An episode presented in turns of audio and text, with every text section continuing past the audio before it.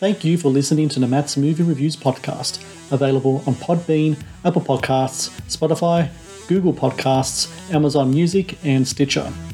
Also, please follow Matt's Movie Reviews on Facebook, YouTube, LinkedIn, Reddit, Instagram, and MeWe.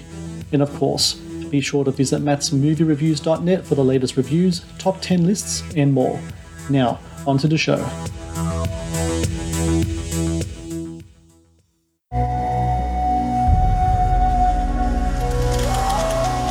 He descubierto en la región oriental, provincia de Morona, Santiago, dentro de los límites de la República del Ecuador, objetos preciosos de gran valor cultural e histórico para la humanidad. Me he dedicado a rastrear el origen de la humanidad para saber el por qué estamos en esta tierra.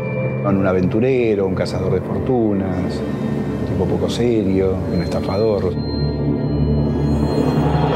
Ese increíble descubrimiento que, digamos, a todos nos había dejado con la boca abierta, ¿no? Buscaba el mundo subterráneo y lo encontró.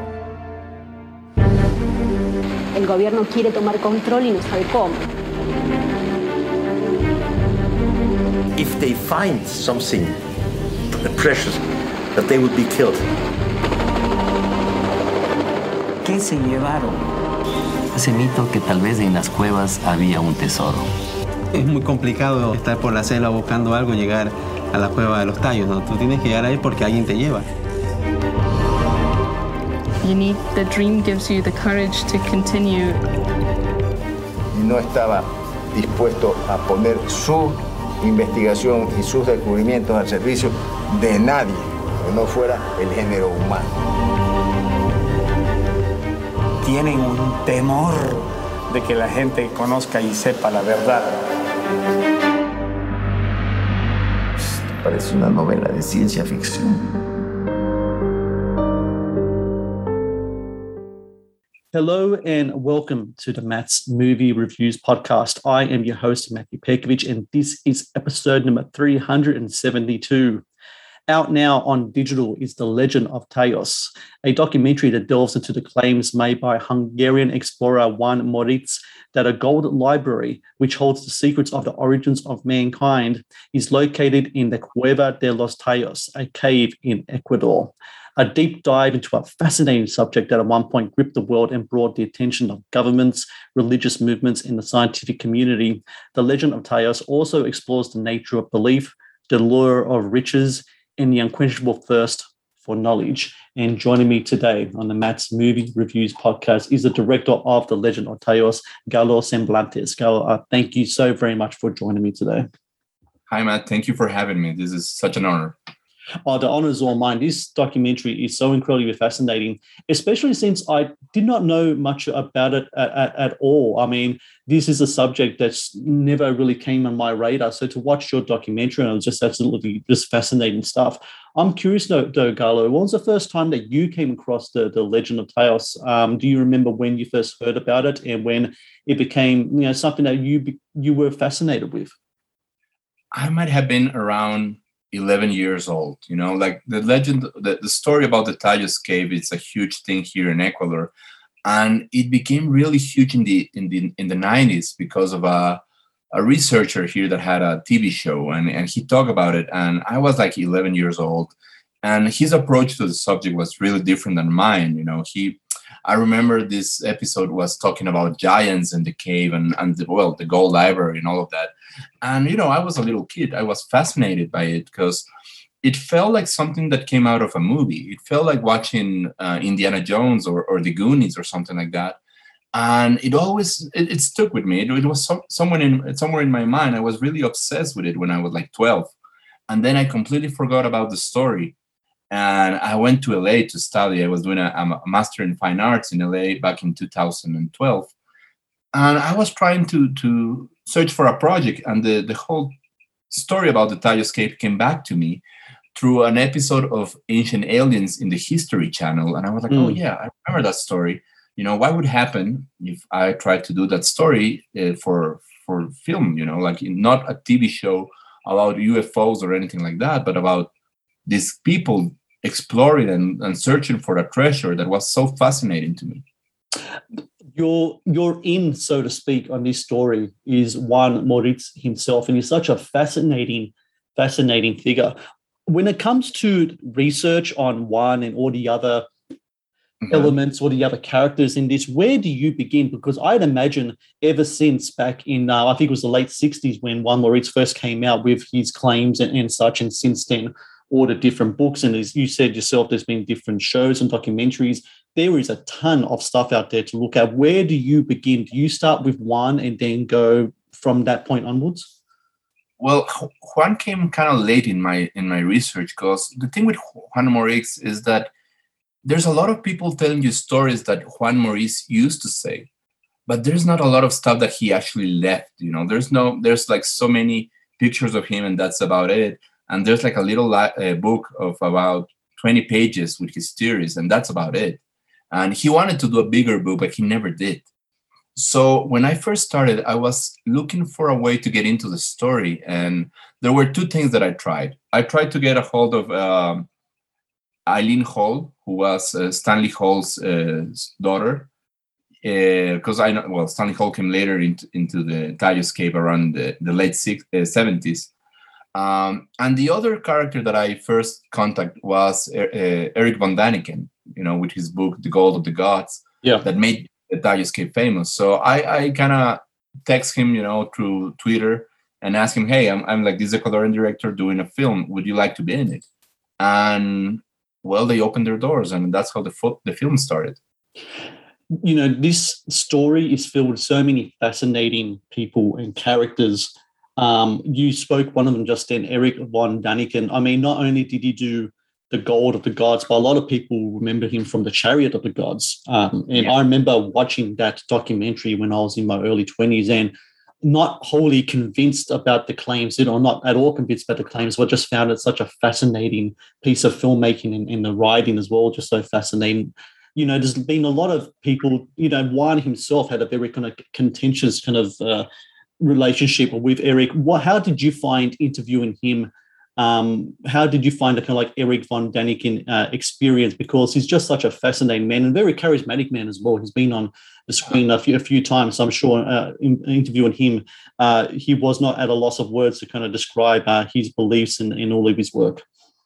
To be honest, he was quite intimidating at first. Um, because you know we, didn't have the budget to go and, and look for him in Switzerland, so we were looking for a way to talk to him, and it, it, it took me like a year and a half before one day I saw he was doing a, a series of conference in the United States, and I contacted him and I said like, hey, could I go there and interview you? And he's like, yeah, I can do it, but I only have one hour, and it has to be in the hotel where I'm giving the conference.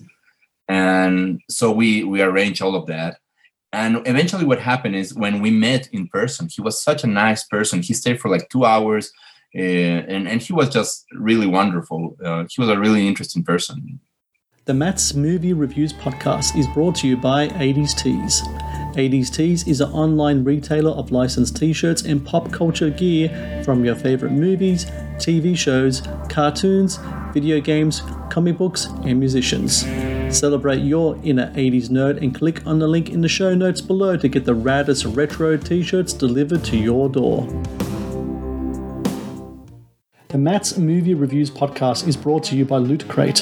Founded in 2012, Loot Crate is the worldwide leader in fan subscription boxes. Loot Crate partners with industry leaders in entertainment, gaming, sports, and pop culture to deliver monthly themed crates produce interactive experiences in digital content, and film original video productions.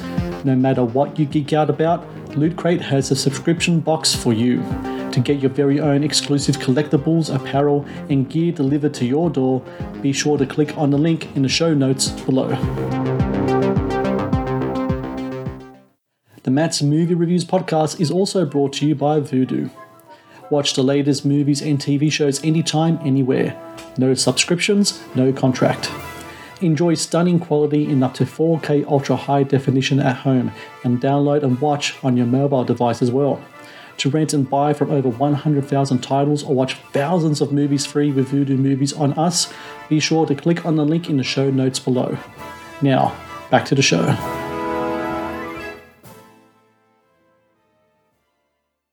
The movie is fascinating in that there is so much archive footage here, um, things that I I haven't seen before. You know, photos and video of different expeditions over the years. There was that famous one in the mid 70s, of course, which was put together by Stanley Hall, who was a Scottish engineer and involved Neil Armstrong, of all people. And this was like several years after he walked on the moon. So his celebrity was very high at the time when you find all of this material and bring it together, how many hours of stuff did you have to kind of sift through? Because the movie itself goes for around 85, 90 minutes, but I imagine you had hours and hours and hours of footage to try to go through and piece together. I have over 100 hours of wow. material, like, like 11 terabytes of film, and it's not shot, I mean, it's shot on, on HD, so it's not that heavy. It's just a lot of stuff. We, uh, when we started the film, I wanted to talk to all the people related to the to the expeditions and to the and to Father Crespi, you know, who was a big character also in the story. And so there was a lot of people from museums in Ecuador. So we interviewed over 40 people, maybe even 50. I'm, I'm not sure. It's so much stuff. And some of these interviews went for hours. So mm. we have a lot of footage. We have so much stuff in it considering the amount of footage you have in the runtime of the movie, is there a possibility in the future of maybe an expansion of the story? Could you envision maybe, I don't know, whether on a DVD packaging or maybe perhaps um, on online short kind of films that delve further into this subject, considering all the material that you have? I always thought about the DVD packaging because I always I, I knew there was so much stuff that wouldn't fit in the movie. Yeah. Um, but you know what happened? We recently released the film in theaters here here in Ecuador, and I've been in a couple of uh, interviews and stuff. And, and, this thing about the second a movie or a continuation of the film keeps coming up, and and it's starting starting to get into my mind. You know, like I do have a lot of footage. I'm not sure what kind of shape it would it would have. Um, but yeah, I I know I totally have the the stuff to make a second film with this. I I'm trying to you know it's been eight years of, of working in this film, so I'm trying to take a little break before actually thinking of what's my next step for this. Mm. You know, it's it's so interesting. This story starts back in 1960s in a and it all continuously pops up through the years because it's such, such a fascinating one. I'm curious though, when it comes to, to the younger generation of Ecuadorians, do they know much about the Cave Rotayos? Do they know um, about Juan Moricz? Do you think that your documentary is going to be that opening um, introduction to the subject for a lot of people in your native country? It's funny you ask because when I started the film, there there was not a lot of stuff going on around the Tayos Cave story, and then eventually it started coming up, and now I find people talking about it on TikTok, and and there's a lot of young people actually going and watching the film, which totally surprises me. You actually go into the caves themselves. It's such fascinating footage in the movie um, of your, yourself and your team delving into this kind of. It's such a subterranean world. I mean. It mm-hmm. It does feel like another world, and I think you can imagine why so many people's imaginations just just come alive to different type of theories of what's down, down there and the claims made by Moricz. When you when you went down there and you're taking in all that's around you, what type of feelings is going through uh, your mind, uh, especially considering the fact that you know you've been researching this for such a long time. I'm sure the words of Juan Moricz and other people uh, are running through your mind as you're uh, you're letting the world, this new world around you, kind of sink in. Absolutely. I mean I was gonna say that like when I finally got to the, got to the cave, it was like maybe two years into the movie, and I've done so much research. I read so much about it, and you know, like every single person that went into the cave, they they normally write a book or or a diary or you know, like it's such a, a strong experience, and so I read all of that.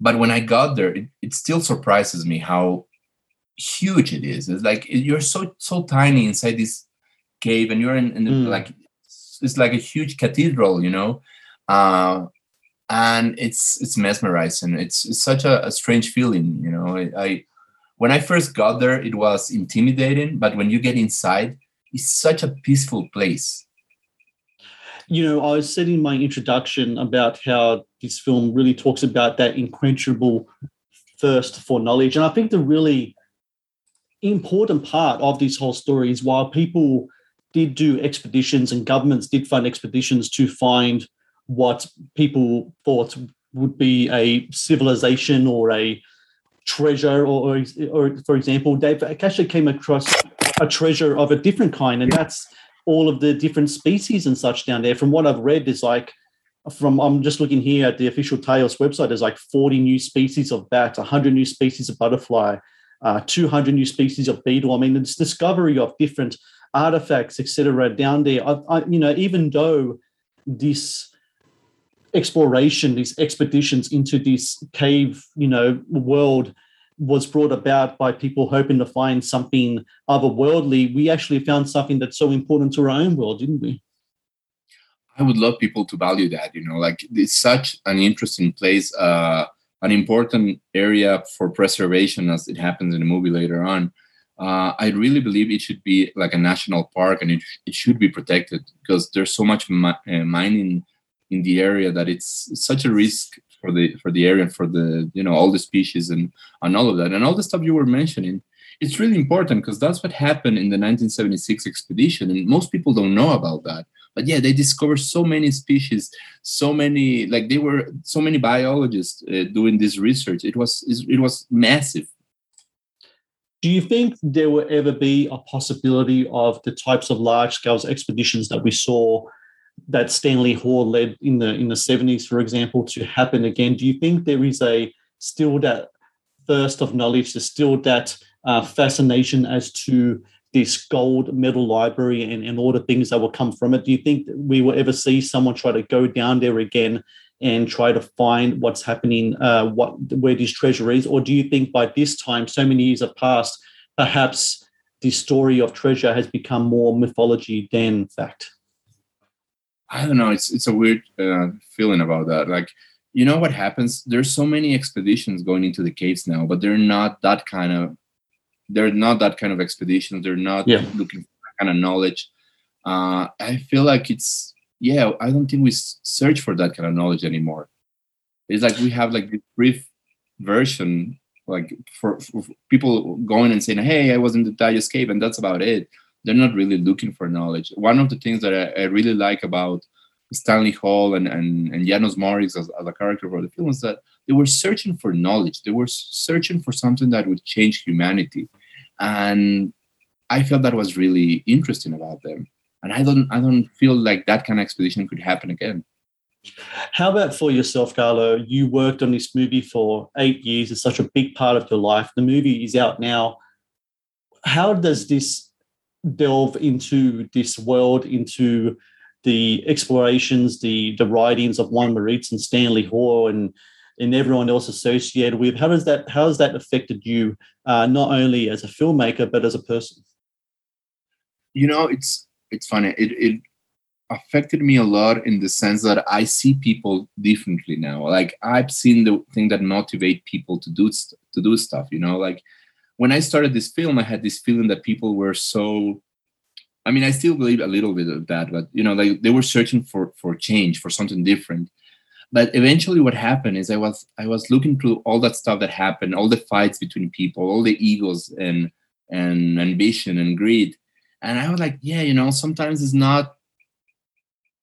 I mean, it's not. It's so different. It's not a search of virtue in a way. It's more of of greed and so it changed me a lot. I, I understand people in a different way now. Um, of course, when I see all the research and all the theories they had, I'm I'm fascinated by they they they used to talk about this theory called catastrophism that was similar for both Moricz and, and Hall, and I find it fascinating.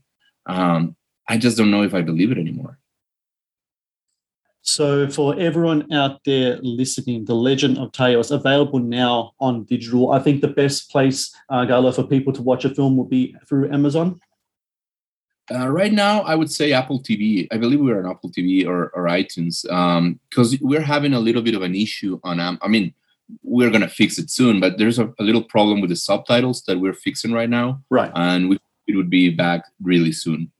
I really recommend that people seek out this film and watch it. It's such a fascinating movie about a fascinating subject. And Galo, Semblantes. I thank you so very much for your time today. You did terrific work here. Eight years of your life put into this film, and it really shows. I think the the filmmaking here is terrific. The story is fascinating, and look, this is such a fascinating subject. I can't wait to to dive into it further. And if you ever do decide to go further into the caves, so to speak, and and go and, and explore this story further. I'll love to to see what the, the results are because it's a great story and you're doing a great job with it. Thank you so much, Matt. Thank you. I would let you know.